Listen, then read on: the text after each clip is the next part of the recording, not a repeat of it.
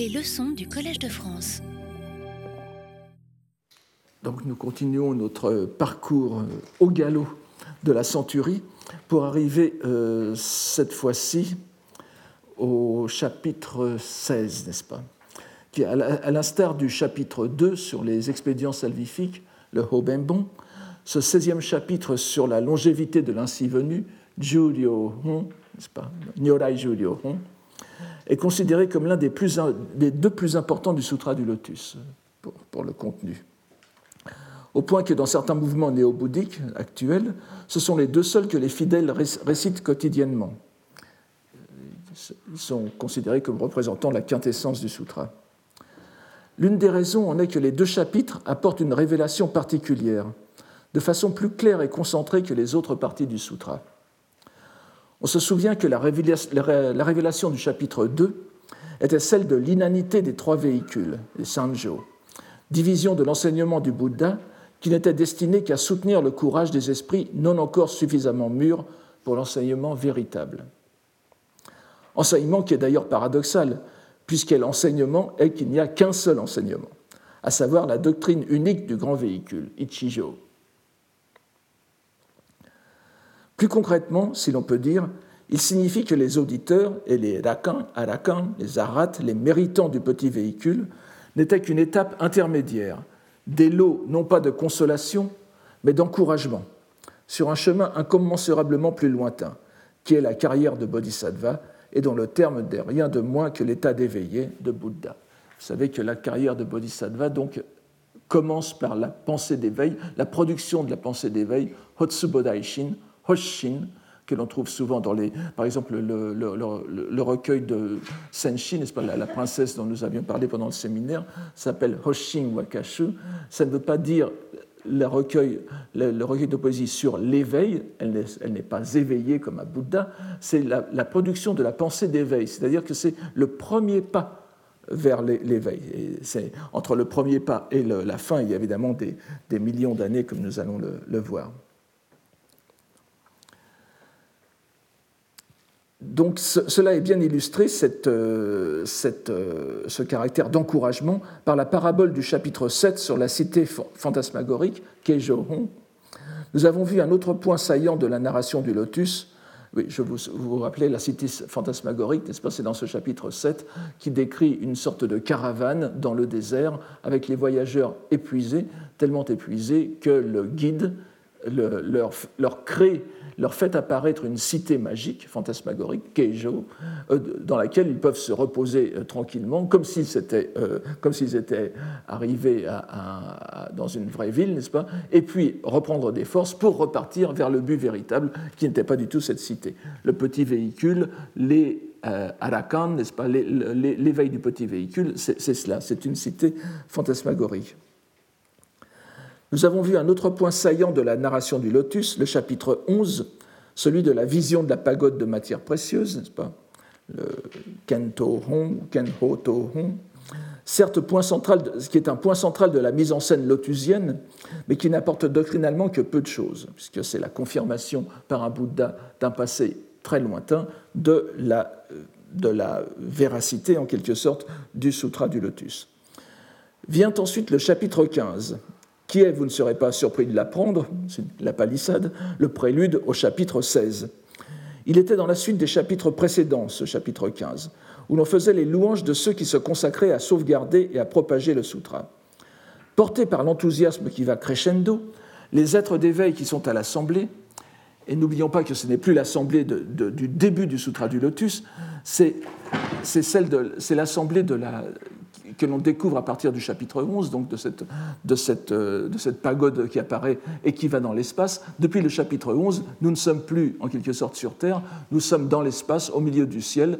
Les deux Bouddhas, Prabhutaratna, Taho Nyorai et Shakyamuni d'un côté, et toute l'assemblée, et euh, ceux qui sont venus euh, en quelque sorte assister le Bouddha Shakyamuni, qui sont les émanations Bunshin du Bouddha, n'est-ce pas? Nous ne sommes plus du tout sur Terre déjà. Mais donc, ces, êtres d'éveil donc, euh, sont venus en nombre aussi incalculable que les Bouddhas, Mais ce nombre, bien qu'il soit incalculable, est estimé dépassant les grains de sable de huit Ganges, de huit fleuves Ganges, n'est-ce pas? Ça fait déjà beaucoup. Ils se lèvent tous et déclarent au Bouddha qu'ils font vœu, eux aussi, de, de protéger et de propager le lotus. Le Bouddha leur répond alors, de façon un peu raide, que ce n'est pas la peine, car dans son propre monde, le nôtre donc, le, monde du celui dit de l'endurance, n'est-ce pas, Shabasekai, Shahanosekai, Sahanosekai, Shabasekai, il y a déjà des bodhisattvas en nombre égal au grain de sable de 60 000 ganges, ce qui fait beaucoup plus, qui sont là pour assurer cette mission. Comme s'ils n'attendaient que ces paroles, cette infinie multitude d'êtres d'éveil, de bodhisattvas, apparaissent, fendant la terre, venant du nadir du monde, sous, sous notre monde, n'est-ce pas, et se mettent aussi à flotter dans l'espace, comme tout le monde, pourrait-on dire, du moins comme tous les assistants de cette scène extraordinaire. Maitreya, encore une fois, vous savez qu'il euh, se pose toujours des questions, il est un peu le représentant de ceux qui ne comprennent pas.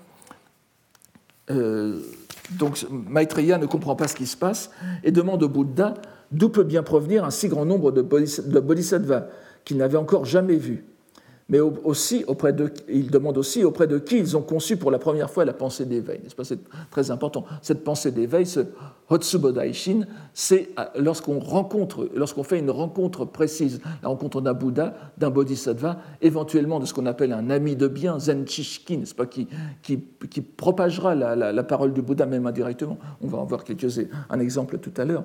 Mais euh, il, y a toujours un, déclic de cette pensée d'éveil, en général le, Bouddha. Auprès de qui ils ont conçu pour la première fois la pensée d'éveil, c'est une question tout à fait pertinente, et de qui ils ont reçu leur enseignement. Il n'est pas seul à s'interroger.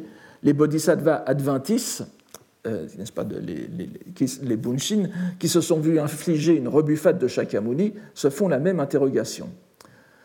Celui-ci, Shakyamuni, félicite d'abord son émule d'avoir soulevé cette question, et avant de lui répondre, lui laisse entendre que sa réponse va être surprenante.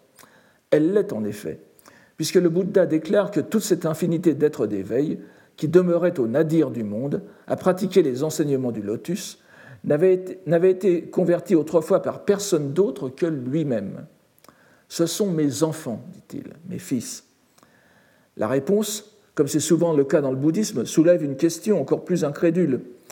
Cela a fait à peine entre 40 et 50 ans, objecte Maitreya, que Shakyamuni a accompli l'éveil. Comment aurait-il eu le temps d'accomplir une telle œuvre de conversion massive qui exigerait des millions d'âges cosmiques?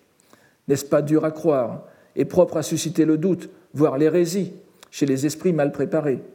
C'est un peu comme si un jeune homme de 25 ans, aux cheveux noirs, présentait un vieillard centenaire, chenu, comme son propre fils ça rappelle un peu cette, euh, euh, évidemment cet épisode de l'Évangile, entre autres dans l'Évangile de Saint, de Saint Jean, n'est-ce pas, où, où, Jésus, Jésus, euh, parle de la, de, la, de la fondation du temple et on lui, objecte, on lui objecte, n'est-ce pas, que oui, Jésus se compare à Abraham et quelqu'un dit Tu n'as pas encore 50 ans, comment aurais-tu pu connaître Abraham? Et Jésus répond Avant qu'Abraham fût, je suis. Nous nous avons, un peu le même, la même configuration. Là, c'est très très léger, bien sûr, on ne peut pas en faire une preuve de, contact entre le monde du bouddhisme et le monde euh, pré-chrétien, mais ça peut être un indice si l'on veut. Donc tout le monde est, plongé dans la perplexité, et c'est sur, cette perplexité que s'ouvre le 16e chapitre. La nouvelle, la seconde révélation de Shakyamuni, a donc été préparée par tout le chapitre précédent. Mais le début de celui-ci, du 16e, fait encore monter l'intensité. Par trois fois, le Bouddha invite la multitude à croire et comprendre les propos véridiques et lucides de l'éveillé. Et par trois fois, Maitreya et la multitude des bodhisattvas supplient le Bouddha de leur expliquer ce mystère. On est toujours donc dans cette configuration, n'est-ce pas, qui reprend éternellement la, vie, la biographie de Shakyamuni. Par trois fois, Brahman demande à Shakyamuni, prie Shakyamuni d'exposer le contenu de son éveil. Et n'oubliez pas que c'est comme ça qu'un Bouddha devient vraiment Bouddha. S'il euh, ne s'était éveillé quand, et avait gardé pour soi la teneur de son éveil, la doctrine, le dharma, il n'aurait pas été un Bouddha Tathagata, il n'aurait été qu'un simple, qu'un simple arate, en quelque sorte, ou un Bouddha solitaire. C'est parce qu'on prêche qu'on est un Bouddha. Donc, Shakyamuni s'exécute donc, et ce qui révèle n'est autre, comme diraient les anglo-saxons, qu'un dernier clou sur le cercueil du petit véhicule. En quelques mots, il ravale la croyance traditionnelle en un des fondements même du bouddhisme au rang d'expédient. Je cite le lotus. Dans tous les mondes, les dieux, les hommes et les titans pensent tous que l'éveillé Shakyamuni de notre temps, de ce monde donc, a quitté le palais du clan des Shaka pour s'en aller non loin de la ville de Gaya, donc Bodh Gaya, s'asseoir au lieu de la voie, et qu'il y a obtenu l'éveil complet et parfait son supérieur. Or, fils de bien, cela fait d'innombrables, d'infinis milliers de millions, de myriades et de milliards d'éons d'âge cosmique, de kalpa, que je suis en réalité devenu Bouddha. Stupéfiante révélation, donc. Ce Shakyamuni, que nous qualifions encore de Bouddha historique, ce personnage central au bouddhisme, l'un des trois joyaux, qui est le dénominateur commun de toutes les variétés si nombreuses du bouddhisme à travers l'Asie, celui dont chacun connaît peu ou prou tous les grands épisodes de la vie, toutes les étapes de sa marche à l'éveil, ce Bouddha, donc, le Bouddha de notre monde, ne serait pas du tout ce, que nous croyons qu'il est. Pour, pour tout l'extrême-orient sinisé, où cette bombe du lotus a éclaté il y a déjà bien longtemps, et longtemps même après qu'elle eut éclaté d'abord en Inde, on se doute bien que la force subversive s'en est considérablement émoussée, cette nouvelle. Ce sont des choses que l'on apprend dès l'enfance, presque sans en avoir confiance.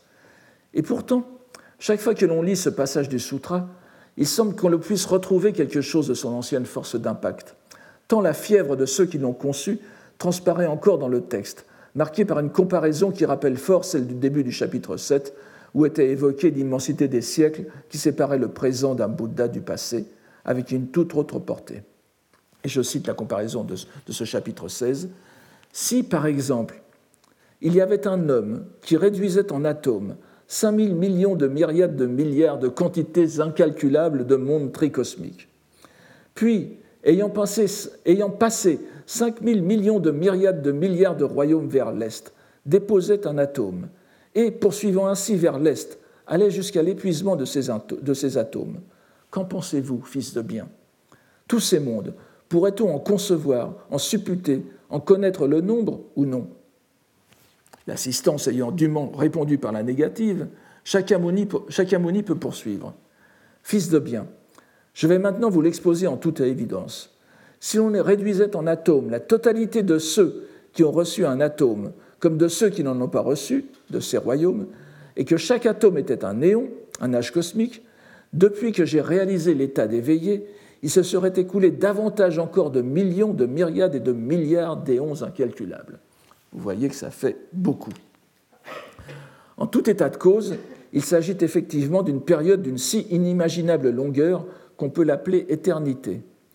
Par-delà donc cette folle accumulation temporelle, c'est très certainement le concept d'éternité que les rédacteurs du Sutra tentent d'évoquer, bien que le terme ne soit pas mentionné.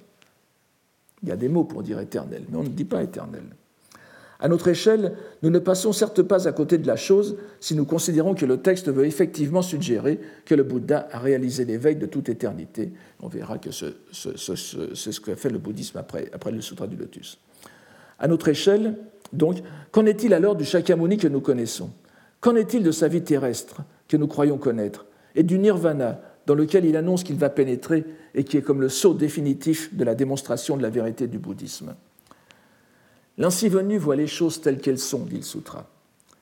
Et il déclare Il n'y a ni naissance, ni mort, ni retrait, ni émergence, personne pour résider dans le monde, ni passer en disparition. Et il peut donc dire Ma longévité est d'innombrables quantités incalculables d'éons, et je demeure en pérennité sans disparaître il n'y a pas de disparition, metsu, c'est-à-dire nehan, n'est-ce pas, le, nirvana. Il explique le sens de son nirvana par une parabole qui, il faut bien le reconnaître, est assez compliquée, relatant les efforts d'un médecin dont les nombreux fils ont absorbé un poison qui les rend progressivement fous avant de les tuer, alors que le père était en voyage. Il parvient par un subterfuge à faire prendre le contrepoison à ceux qui ont perdu la raison, en leur faisant croire à sa mort. Bien qu'un peu entortillée, la morale de la parabole est claire. le nirvana même, le nirvana même du Bouddha, l'épisode le plus solennel et mémorable, puisqu'il annonce le début de la propagation de sa loi, la distribution de ses reliques dans les royaumes, la constitution de la communauté sous la protection du roi bienveillant. Tout cela est ramené au niveau d'un expédient comme les autres. Les stances l'expliquent bien. C'est pour sauver les êtres qu'en manière d'expédient, je représente l'extinction, alors qu'en réalité, je ne suis pas passé en disparition, et demeure ici en pérennité à prêcher la loi. Je demeure ici constamment, mais grâce à la force de mes pouvoirs divins, je fais en sorte que les êtres aux conceptions erronées, bien que je sois proche, ne me voient plus.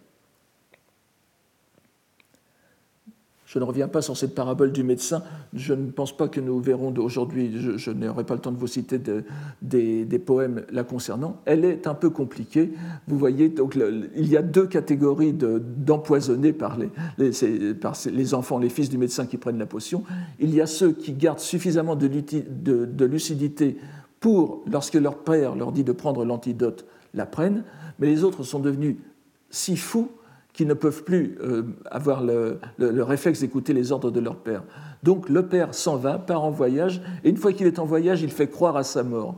Il a laissé une lettre dans laquelle il, dit à ses enfants, buvez, buvez ce que je vous ai laissé. Et les enfants fous, donc, apprenant la mort de leur père, euh, vont boire l'antidote, non pas parce que c'est une antidote, mais parce que ce sont les paroles de leur père qui a disparu. C'est par donc fidélité à, cette, à, cette, à, la parole du père et non pas par un raisonnement logique, n'est-ce pas, de poison antidote. C'est à peu près le sens de cette parabole. Donc vous voyez que le, nirvana, en l'espèce, est fait, euh, si l'on suit euh, cette parabole, le nirvana est fait pour les enfants qui sont devenus fous au-delà de tout, de tout remède, de toute portée, n'est-ce pas? Et évidemment, ça, rappelle euh, cette, phrase fameuse du, chapitre 4. Vous vous souvenez la parabole de l'enfant pauvre, la parabole du, fils prodigue, en quelque sorte, du Sutra du Lotus. Lorsque l'enfant pauvre revient faire des petits travaux dans la maison de son père, qu'il n'a pas reconnu comme son père, il balaye la crotte, les immondices, la crotte, dit le sutra, n'est-ce pas, fun. Et euh, il est dit dans, le, dans, dans, dans l'exposition du sens de la parabole que le salaire d'un jour à balayer la crotte, c'est le nirvana. Vous voyez qu'il y a cette dévaluation euh, systématique du nirvana dans le sutra du, lotus. Ce chapitre a inspiré de nombreux poèmes. L'ontologie de Jikkai, que nous connaissons bien maintenant, n'est-ce pas, celle des environs de l'an 1500, en présente 43, soit presque le dixième du recueil pour ce seul chapitre. Il y a 28 chapitres dans le Sutra du Lotus et 43 euh, poèmes euh, sur les 500 portent sur, ce, 28, sur, ce 16e chapitre. Les deux grands thèmes qui inspirent le plus les auteurs sont celui, bien évidemment, de l'immensité de l'âge du Bouddha, mais aussi cette image si troublante de son occultation, alors même qu'il demeure au même endroit. Bien que je sois proche les gens ne me voient plus. C'est-à-dire que le Bouddha reste sur le mont des aigles, ce qu'on appelle en chinois et en japonais le mont des aigles, Washinoyama, qui est aussi le pic du vautour dans le texte indien, et par-delà cette, euh, cette espèce de... Disons qu'il se cache dans les coulisses en quelque sorte. Il disparaît, du, il disparaît aux yeux du, du monde, mais en réalité, il est toujours là. Ça rappelle un peu cette révélation de l'Énéide, n'est-ce pas, où l'on voit, où brusquement, euh, Aîné voit, le monde des dieux qui est derrière, le décor de la guerre de Troie et voit le, les, dieux qui se battent, euh, alors qu'il croit que ce sont les hommes. C'est la même chose ici. Le Bouddha n'est pas un nirvana, il est toujours là, il est caché. On va voir que c'est un thème qui va euh, être, euh, qui va inspirer. C'est une occultation voulue pour montrer aux êtres que la voie a effectivement un terme, que les pratiques mènent quelque part.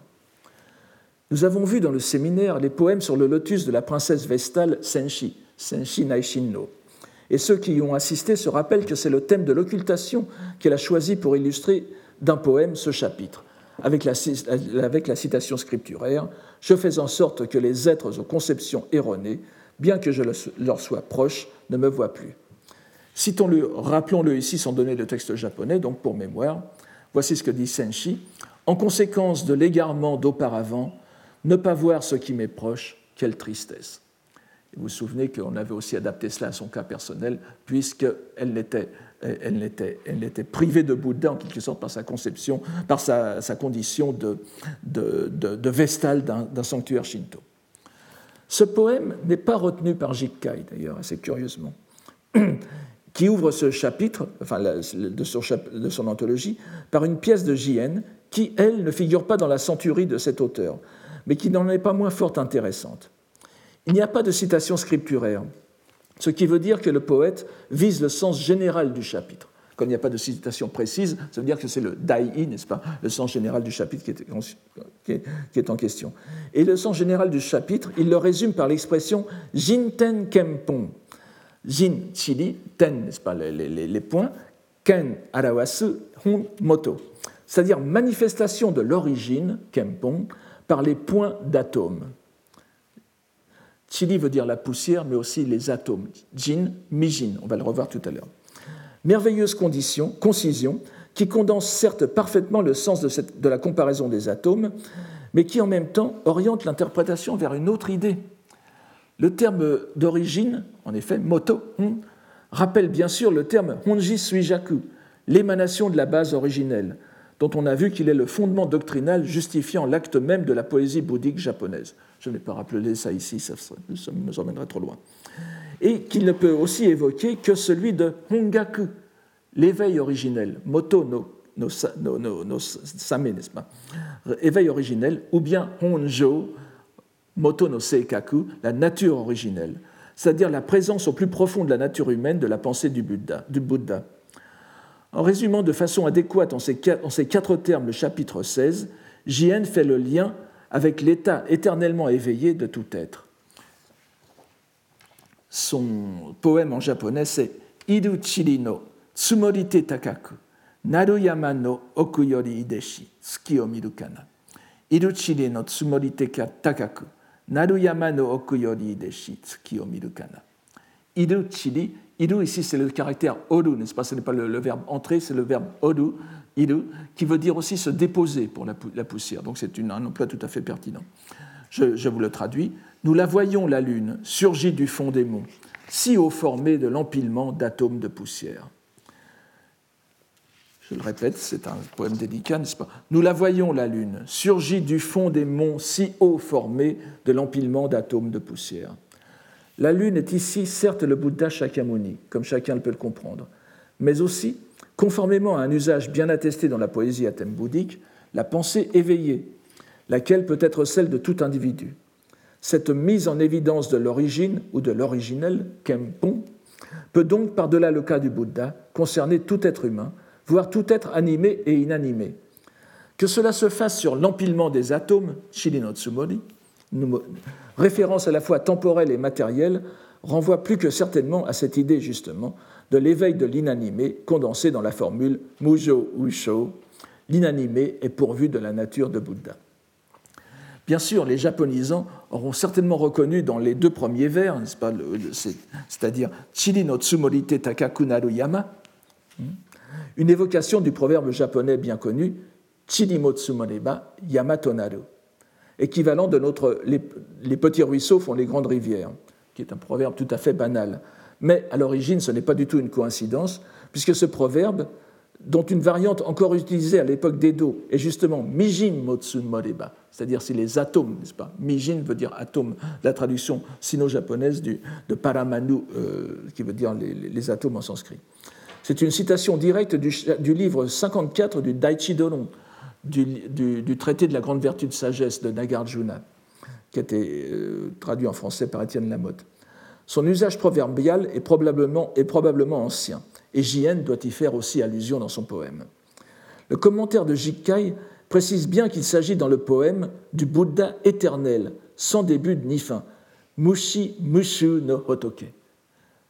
Mushi, Hajime Naku, Mushu Owari Naki cette fois donnant l'équivalent exact de notre notion d'éternité, ce qui n'a ni début ni fin.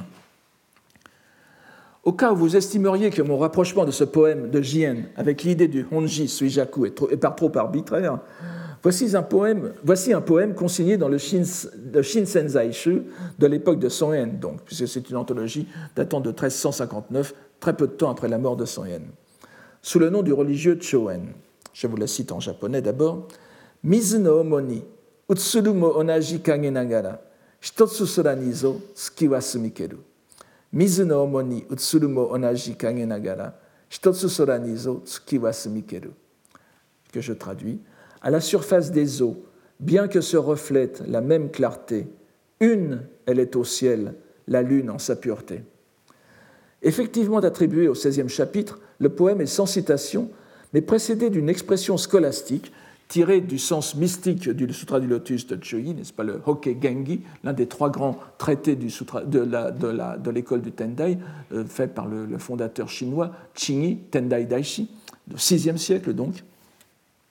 Cette citation, c'est Haijaku Kempon, littéralement Haijaku Ato Ato euh, Nakusu, n'est-ce pas, euh, Hakai no Hai, et, et ensuite Kempon, encore une fois, Moto Arawasu.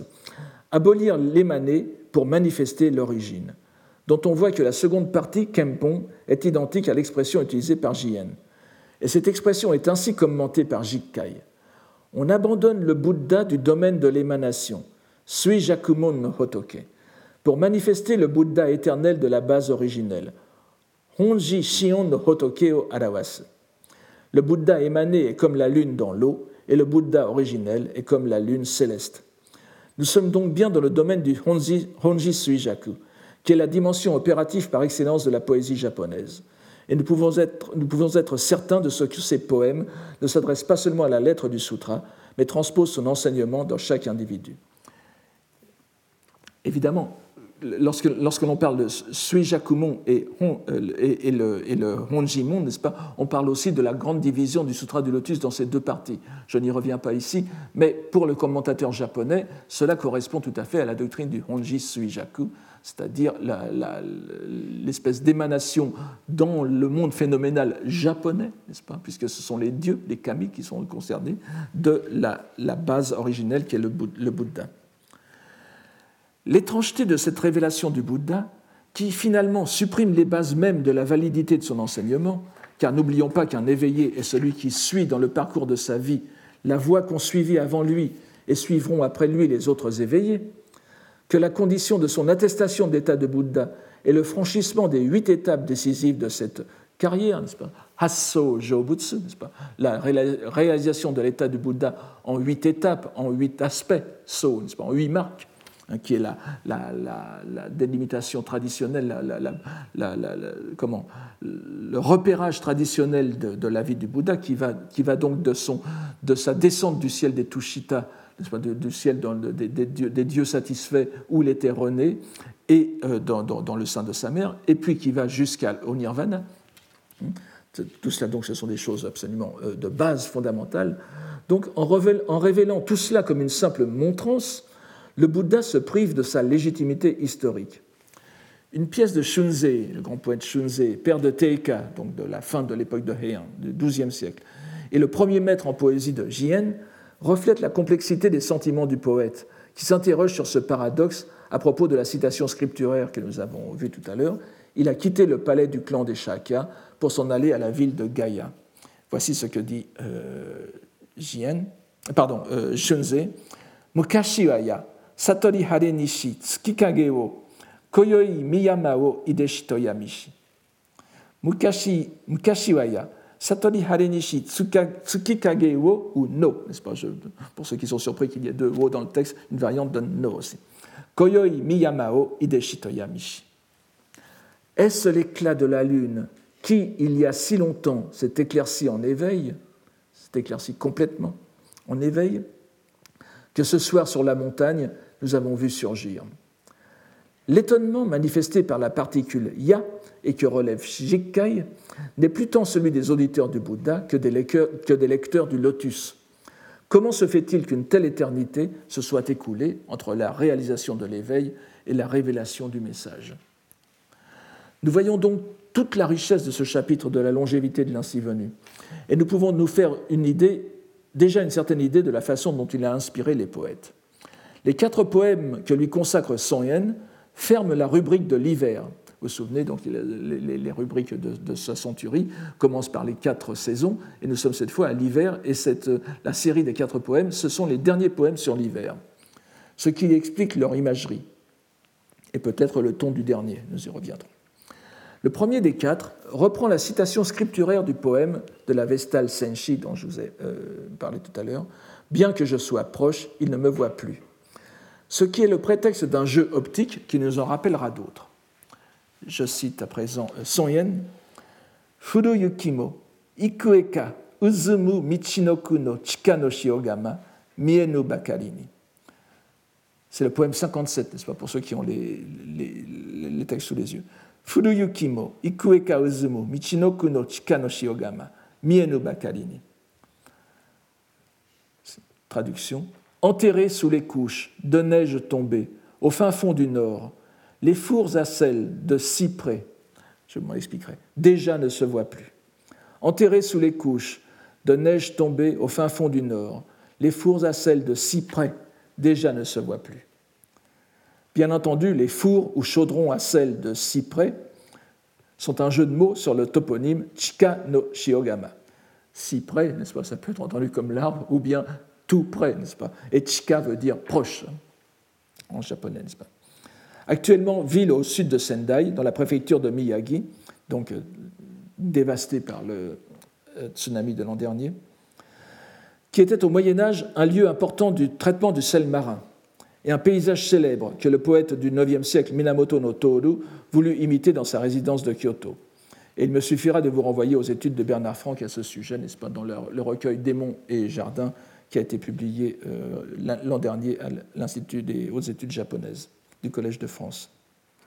Donc ces, fours à, sel étaient sur la plage et euh, ensuite ont constitué des éléments du paysage qui ont donné leur nom euh, au sanctuaire ou le, sanctuaire qui est dans, dans, ce, dans, dans cette ville où est censé être fabriqué le, sel liturgique en quelque sorte. Et nous avons donc ici le sel est blanc, n'est-ce pas? Il est inutile de le rappeler, et les fours à sel sont aussi dans les illustrations plutôt blancs. Mais c'est surtout la couleur du sel qui importe. Dès l'époque du, Kokin no Kujo, donc fin du Xe siècle, n'est-ce pas, nous avons un poème qui joue sur l'essence de chika, à la fois toponyme donc et euh, partie de l'adjectif qui veut dire proche, près. voici ce, poème célèbre qui est en quelque sorte le, prototype. Michinoku no chika no shiogama, chika nagara, chika nagara, tokeku no mimo omouyuru kana. Donc, Michinoku no chika no shiogama, chika nagara tokeku no mimo omohoyuru kana. C'est-à-dire dire que sont si proches les fours à sel de Chika au fin fond du nord et que bien distantes vous êtes en mes pensées. Vous voyez, le ton est donné. C'est un, un poème euh, en même temps euh, amoureux en quelque sorte. Mais sous le pinceau de son haine, nous allons passer, comme nous pouvions nous y attendre, à un tout autre niveau. Bien évidemment, les fours à sel sont imaginés comme blancs par le poète. Nous avons donc ici un précurseur du carré blanc sur fond blanc, un paysage de fours à sel recouvert de neige comme tout le reste. Son Yen nous donne donc une remarquable évocation, infiniment détournée, comme il aime à le faire, de la disparition du Bouddha. Mais vous voyez, ou plutôt nous ne voyons plus, qu'il ne s'agit pas d'une disparition d'occultation, une séparation d'avec le visible qui est ici représenté, c'est bien au contraire une sorte de fondu enchaîné, où celui qui aurait disparu est en réalité partout visible. Le Bouddha ne disparaît pas, il apparaît en tout, ce qui fait qu'il est occulté pour celui qui ne sait pas voir, ou plutôt qui tente, mais toujours vainement, de distinguer le blanc de la neige du blanc du sel. Interprétation audacieuse, pourra-t-on objecter. Il suffit d'aller voir ce que Jien, le grand prédécesseur, a composé sur ce chapitre pour comprendre que Son Yen ne fait ici que poursuivre une ligne déjà tracée. Nous trouvons en effet dans la centurie de Jien, cette fois de Jien, pas, de Son Yen, les vers suivants Yoshinoyama, Okuni kokoro no suminu, chiruhana monaku, sakueda monashi. Yoshinoyama, Okuni kokoro no suminu deba, chiruhana monaku, sakueda monashi à Yoshino, au profond des montagnes. Quand le cœur s'est fait limpide, il n'y a plus fleurs qui s'éparpillent, ou rameaux qui fleurissent. En ce lieu suprême de l'inspiration poétique, mais aussi au lieu d'éveil, n'est-ce pas, dojo, qu'est Yoshino, Yoshinoyama, l'esprit éveillé ne se laisse plus accrocher par les particularités du phénoménal. Et vous voyez encore une fois mise en jeu chez, chez euh, Jien et repris par Son Yen, cette idée, le, blanc sur blanc, n'est-ce pas, c'est typique des poèmes qui concernent Yoshino. Vous savez que c'est un haut lieu des cerisiers, de la, floraison des cerisiers. Et euh, nous avons d'innombrables poèmes disant les cerisiers de Yoshino. Je croyais que c'était la neige sur les montagnes de, Yoshino, mais ce sont des cerisiers. Ou bien je croyais que c'était des nuages blancs, mais ce sont des cerisiers. C'est en quelque sorte. Alors, euh, c'est une interprétation. Euh, que j'ai élaborée au, au, nom de la lecture de ces, de ces poèmes, n'est-ce pas? Mais on dit toujours que Yoshino est le lieu d'éveil mais très souvent dans la poésie non bouddhique, c'est le lieu de la confusion des sens. Et lorsque l'on emploie ces poèmes de Yoshino sur la confusion des sens dans un contexte bouddhique, ça devient le dépassement de la confusion des sens, c'est-à-dire le dépassement du désir de discrimination. On ne, peut, on ne veut plus, on ne peut plus discriminer, tout est semblable dans l'unité de l'éveil. C'est vraiment, vous vous souvenez, on avait vu Onaji Kokoro Kana, c'est la même pensée, Yosonome ni dans la diversité du regard, Onaji Kokono a dit il y a la même pensée. Et euh, nous avons ici tout à fait cette, euh, à la fois dans, dans euh, Son Yen qui reprend l'image de Jien, nous avons cette idée de l'unicité de la pensée. Donc il, défait, il défait ce qui a été fait tout à l'heure, n'est-ce pas? Il n'y a plus à chercher ce qui est disparition, nirvana ou pas nirvana, c'est la même chose. Le, le phénoménal et le réel on voit que la, citation scripturaire que Son Yen donne pour son poème est fort appropriée. Bien que je sois proche, il ne me voit plus. Mais celui de Jien, avec lequel la euh, communauté de pensée est évidente, celui que je viens de vous citer donc, il est présenté sous une autre citation. La citation est Il n'y a plus naissance ni mort. C'est euh, Mujo Mushi. Il est en outre précédé d'un autre poème, Devant l'œil qui sans relâche éclaire le, la mort, le réel, pardon, devant l'œil qui sans relâche éclaire le réel, la mort ne se voit plus et plus rien ne naît. Or, le texte du lotus, je, ne le dis pas en japonais, ça fera gagner du temps. Or, le texte du lotus nous dit justement L'ainsi venu a un savoir et une vision conformes à la réalité. Nyojitsu Chiken. En reprenant la ligne du poème de Jien, Soen oppose donc la vue des êtres encore sous l'emprise du petit véhicule, ceux qui croient voir le nirvana du Bouddha, à la vue réelle du Bouddha, pour qu'il n'y a plus de distinction à opérer. Le paysage d'hiver, avec la neige qui oblitère toutes les différences, est évidemment éminemment propice à cette expression de la non-différenciation, et nous la retrouverons tout à l'heure. Le second poème est sur la citation du passage d'Estance où le Bouddha décrit les êtres aux conceptions erronées qui profitent au mieux, du stratagème de la disparition. Le nirvana est un hoben, un stratagème, une expérience salvifique. Ils font d'amples offrandes aux reliques et ont, et ont au cœur une soif d'adoration. La foi opère efficacement en eux et, dit le sutra, ils désirent de tout cœur voir l'éveillé et n'épargnent pas pour cela leur propre vie. C'est une sorte d'éloge de la sancta simplicitas, et ici encore, il n'est guère difficile de mesurer ce que ces propos avaient de provoquant lorsqu'on les entendit pour la première fois en Inde.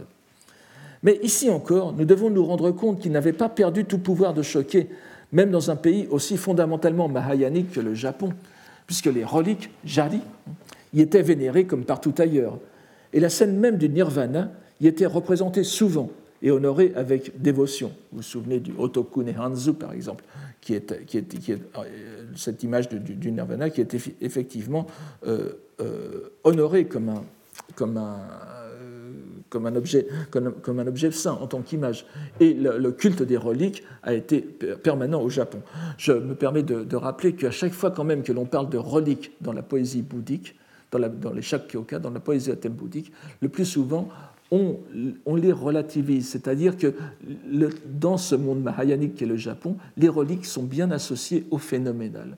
On est très conscient, ce n'est pas quelque chose de transcendantal, c'est quelque chose qui est pour les êtres. Ce n'est pas le Bouddha qui est derrière les reliques, c'est la foi des êtres. Et c'est tout à fait permanent dans, cette poésie euh, faite sur les reliques. Voici en tout cas le poème de Son Yen. C'est le numéro 58, n'est-ce pas, de notre, de notre texte. Inishie no yuki no miyamani miyosteshi shitokosof kaki kokoro narikere. Inishie no yuki no miyamani miyosteshi shitokosof kaki kokoro, kokoro narikere.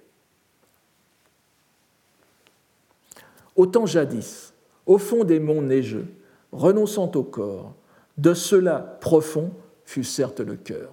Autant jadis, au fond des monts neigeux, renonçant au corps, de cela profond fut certes le cœur. Remarquons tout d'abord que c'est l'un des quelques poèmes de la centurie dont le sens bouddhique est apparent, comme le montre le vers renonçant au corps, miostsu, pas, suffisamment révélateur. Ici, il s'agirait donc d'une pièce à première vue assez simple. À première vue seulement, on s'en doute bien. Son haine semble en effet développer la, description des pratiques pieuses et enthousiastes des braves gens qui croient à l'annonce du nirvana. Ce sont donc les êtres aux, conceptions erronées qu'on a vu tout à l'heure. Mais euh, le texte du sutra ne parle pas de neige. Dans, le sutra, il n'y a pas de neige.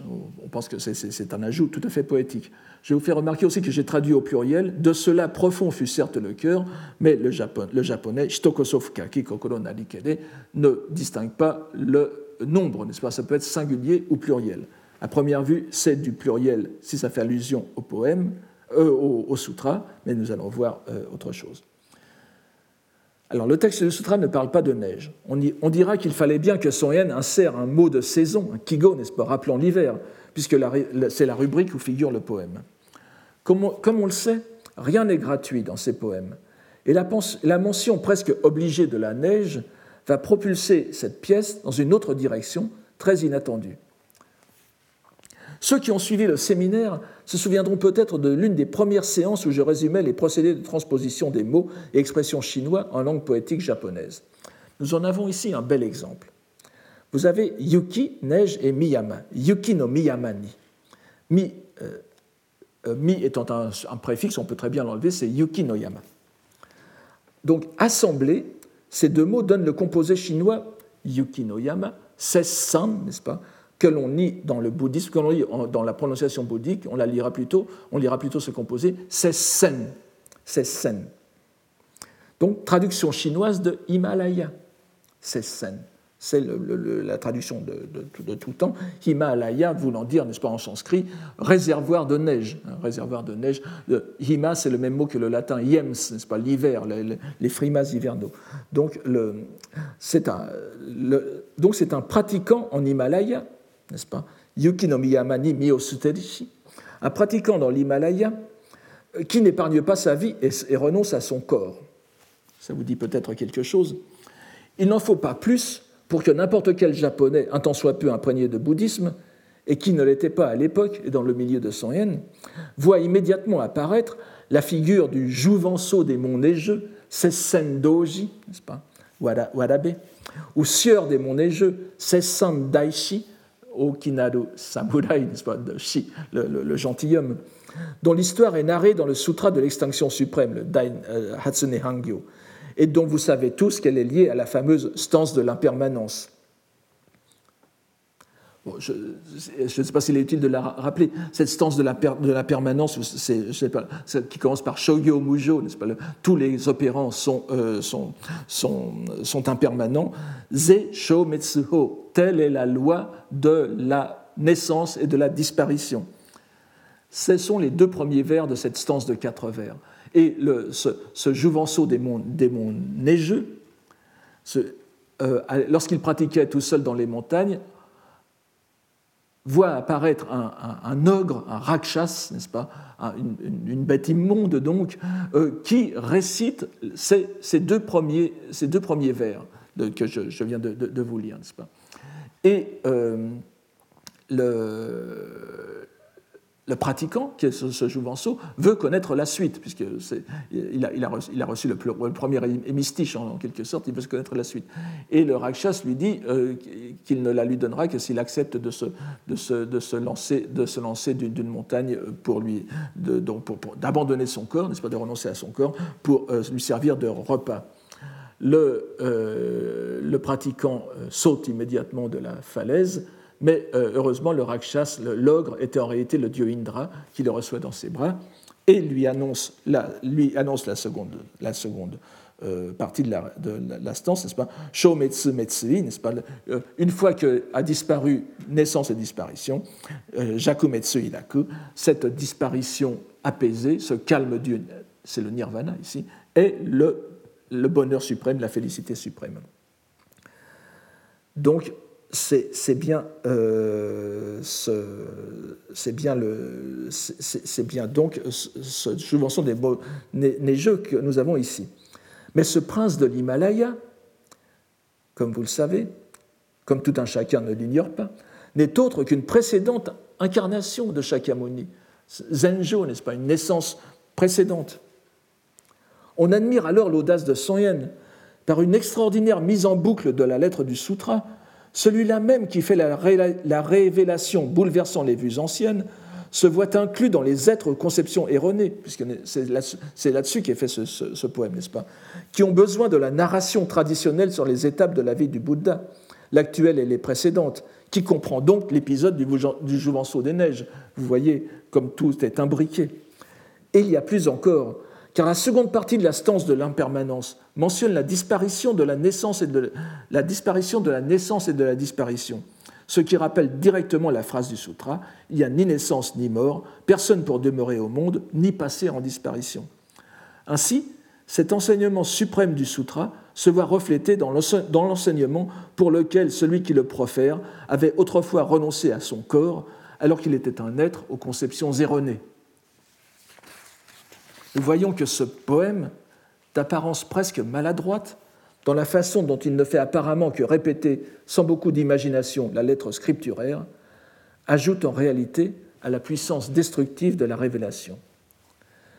Puissance destructive, bien évidemment, pour qui voudrait se livrer à une lecture littérale du sutra. Mais ce n'est pas ce que fait un moine aussi consommé que son yen. N'oublions pas le but fondamental de ces poèmes, c'est la contemplation de la pensée, kanjin, non la remise en cause de la tradition, au moins dans le Japon médiéval, qui importe. il est plus que, pour ce qui est de l'Inde, je, n'en serais trop rien. Il est plus que probable que Son s'est complu à tisser ce rapport intriqué et paradoxal d'auto-annulation de la proposition scripturaire comme exercice de méditation. C'est bien évidemment là que l'on menait ses pensées, et nous nous garderons bien d'y voir davantage. Il n'y a pas de satire. Nous pouvons d'ailleurs voir comme un écho, sinon de ce poème, du moins d'une ligne de pensée analogue, dans une pièce conservée dans le Shin Shoku Kokinshu, la dernière des anthologies impériales, datée de 1439, et signée de Fujiwara no Takanori, faite sur la même citation scripturaire. Ce poème est le suivant. O no makoto araba, mitemashi. Si les cœurs sont sincères qui aspirent à la lune venant de disparaître, à nouveau de sa clarté, ils la verront briller.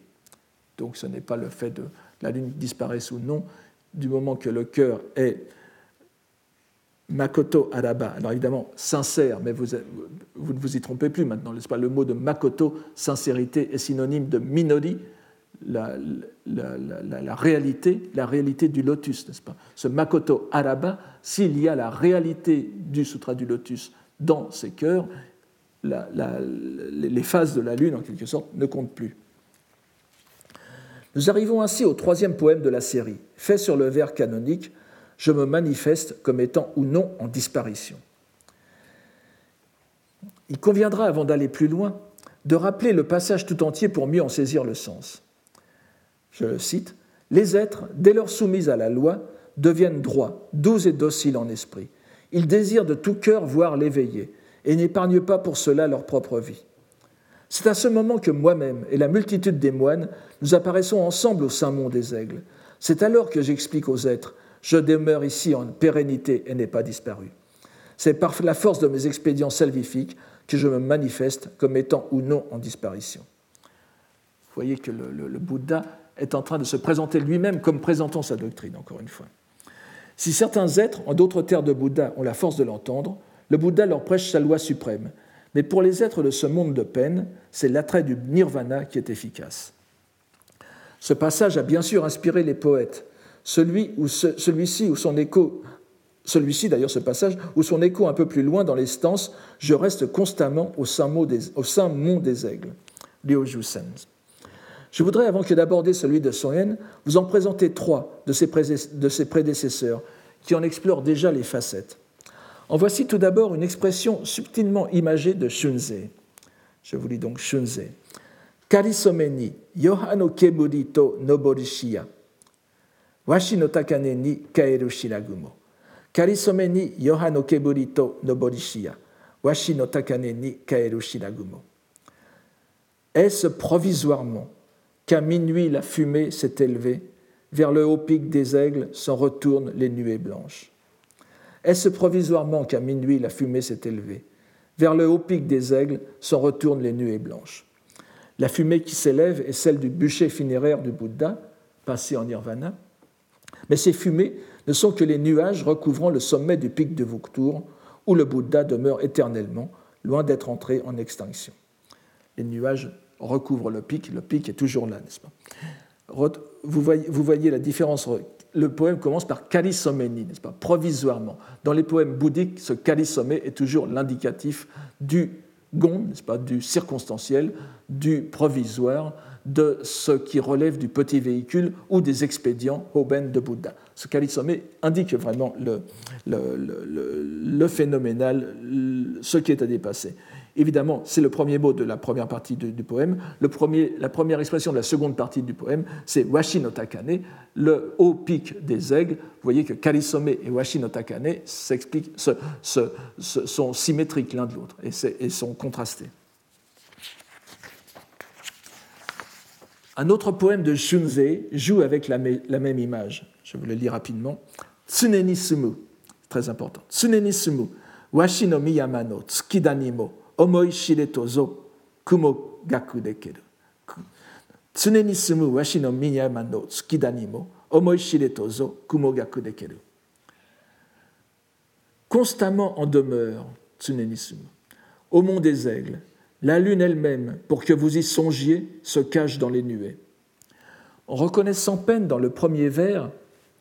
la lecture en japonais, toujours comme, je vous l'ai expliqué tout à l'heure, tsuneni sumu, si vous le traduisez en chinois, tsuneni jo, sumu ju, donc vous avez jo ju, pas? Répété, donc c'est l'expression chinoise qui est répétée dans les stances et que je traduis. En réalité, je ne suis pas passé en disparition et demeure ici en pérennité à prêcher la loi. Je demeure ici constamment. Dans les deux cas, vous avez Joju.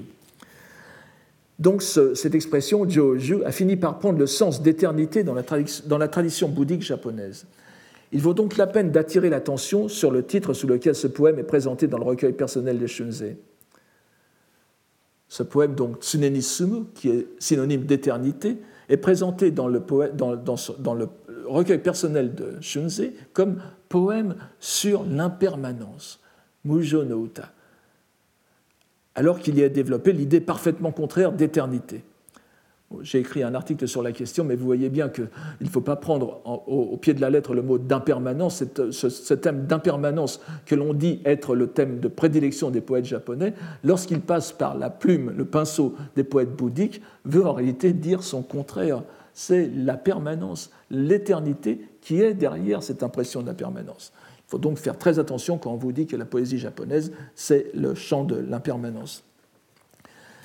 Il est clair en tout cas que cette espèce de jeu de Bouddha avec les êtres est l'un des aspects de son action expédientielle dans le monde, mais aussi le reflet phénoménal, le reflet phénoménal dans les phénomènes de son éternité. C'est cette double face de la présence du Bouddha qui a frappé les moines poètes. Et on ne s'étonnera donc pas de la retrouver derrière les vers de Son Yen, que je vous cite ici. C'est le poème 59, きゆるやとよそには人の白雪の雲に隠れる富士の芝山。きるやとよそには人の白雪の雲に隠れる富士の芝山。Bon, c'est un poème un peu compliqué aussi de, par sa structure. Je le, vous le, le, en fait une tentative de traduction. A-t-il donc disparu On ne sait quand. A-t-il donc disparu On ne sait. Quand de loin, au nuage d'un blanc neigeux se cache le mont boisé du Fuji. A-t-il donc disparu on ne sait quand, ou on ne sait quand de loin On ne sait quand de loin au nuage d'un blanc neigeux se cache le mont boisé du Fuji. Shidayuki, n'est-ce pas? Et euh, Shitono Shidayuki, Shida peut être considéré comme le début du verbe shirazu, pas, ne pas savoir. C'est un procédé tout à fait courant dans la poésie normale japonaise, si j'ose dire, la poésie non bouddhique.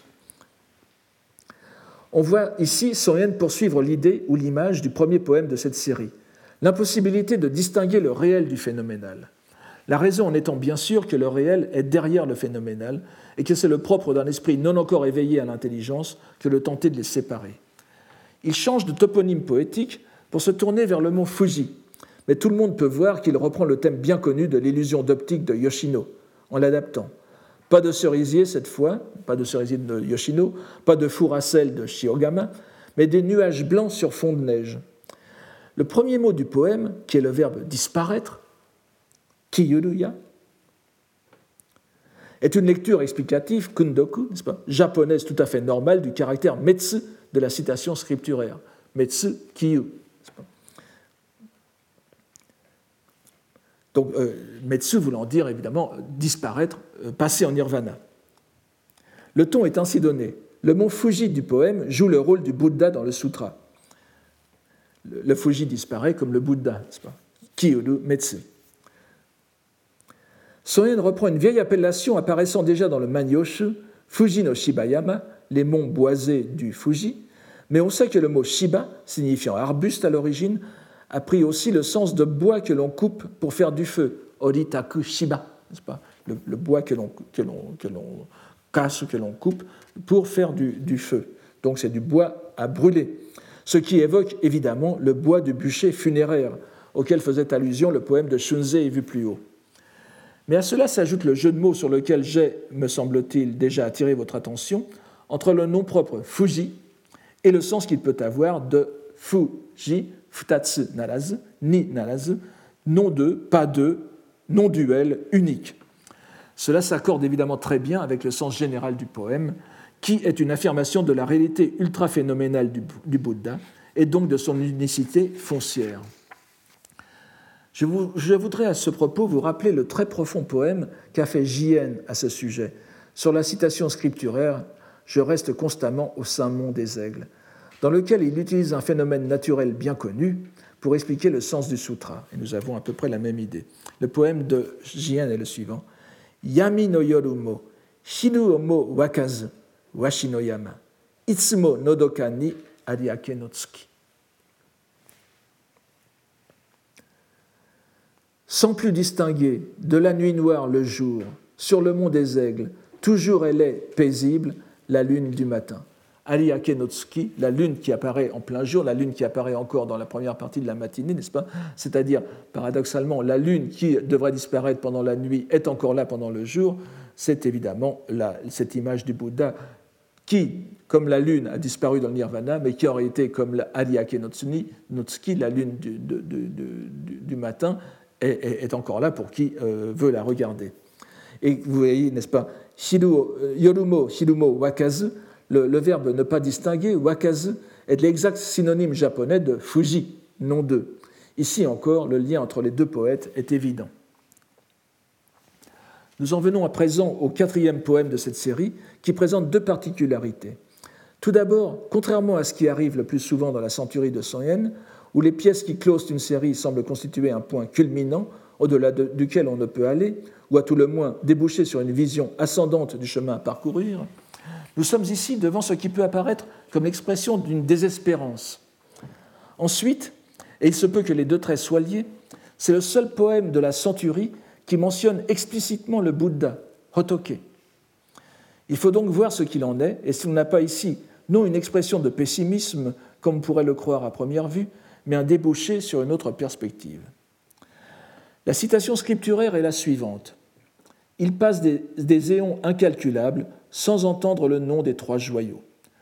Chose curieuse, si l'on regarde l'anthologie de Hatanaka, l'anthologie du XVIIIe siècle, pas, qui comprend 1278 poèmes sur le Sutra du Lotus, on s'aperçoit que Yen est le seul dans cette anthologie, de près de 1300 poèmes, à avoir fait un poème sur cette citation, ce qui ne peut que nous intriguer davantage. Remettons d'abord la citation dans son contexte. Elle apparaît presque à la fin des stances, et donc du chapitre. Je vous cite Ces êtres, ce sont ceux, qui viennent d'être décrits plongés dans les affres de l'embrasement ultime, renaissent conditionnés par leur acte mauvais et passent des éons incalculables sans entendre le nom des trois joyaux. Ceux qui se sont exercés au mérite, doux et conciliants, droits de caractère, me voient tous en conséquence, en mon corps même, me tenant ici et prêchant la loi. Et le poème de Soen est le suivant. Euh, c'est donc le, dernier de la série, n'est-ce pas? Ikanishite, hotoke no naomo tonaemashi, minori ni awade toshi o kuraba. Ikanishite, hotoke no naomo tonaemashi, minori ni awade toshi o kuraba. C'est donc le euh, poème 60, n'est-ce pas? Comment donc de l'éveiller? Le nom pourrions-nous invoquer? Quand sans rencontrer la loi, nous passons notre âge. Nous constatons tout d'abord que ce poème est fort banal. Il répète, en se mettant du point de vue des êtres décrits dans la citation, la lettre du sutra. La seule différence notable étant qu'il remplace la mention des trois joyaux par celle d'un seul des trois, le Bouddha, condamnés qu'ils sont à ne pas entendre la loi sublime qui fatalement leur aurait révélé son existence.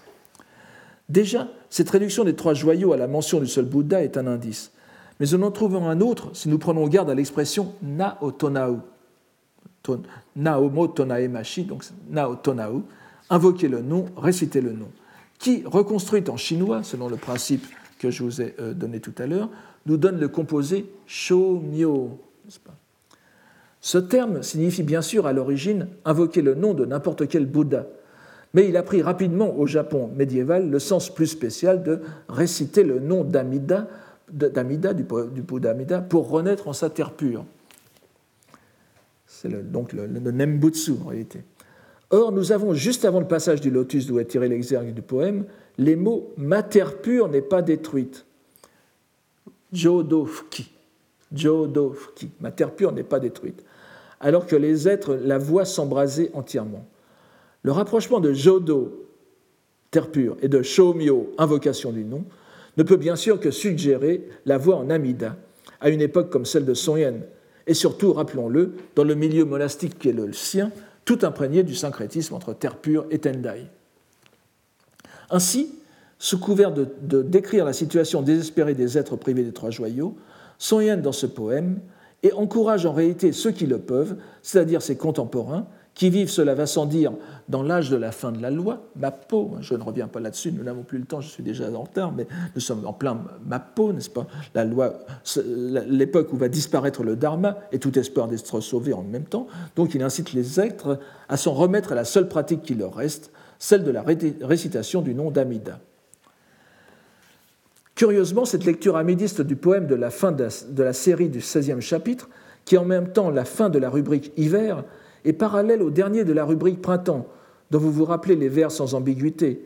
Le cœur en son aspiration vers l'ouest veut aller. Nous retrouvons aussi à la fin de la rubrique amour un poème qui peut fort bien s'interpréter comme, comme amidiste. Je ne le citerai pas ici, mais je vous le dis simplement en français. Quoi qu'il advienne, je m'en remets donc aux promesses d'âge en âge, puisque je crois qu'il n'y a là aucune tromperie. C'est le poème de la, fin de la rubrique Koi, n'est-ce pas? Nous voyons ainsi refaire surface de loin en loin, sous ces poèmes du lotus, le reflet d'autres préoccupations religieuses que nous aurions bien tort de considérer comme antagonistes. Nous dirons plutôt que Son Yen, comme Jien avant lui, s'il se livre aux délices de l'exégèse contemplative en composant ses poèmes sur le sutra, ne parvient pas à oublier complètement la sourde angoisse de la vie, dont il ne voit de remède que dans l'abandon à la puissance d'Amida. Je vous remercie de votre attention et vous prie de m'excuser pour ce léger dépassement. Retrouvez tous les contenus du Collège de France sur www.colège-2-france.fr.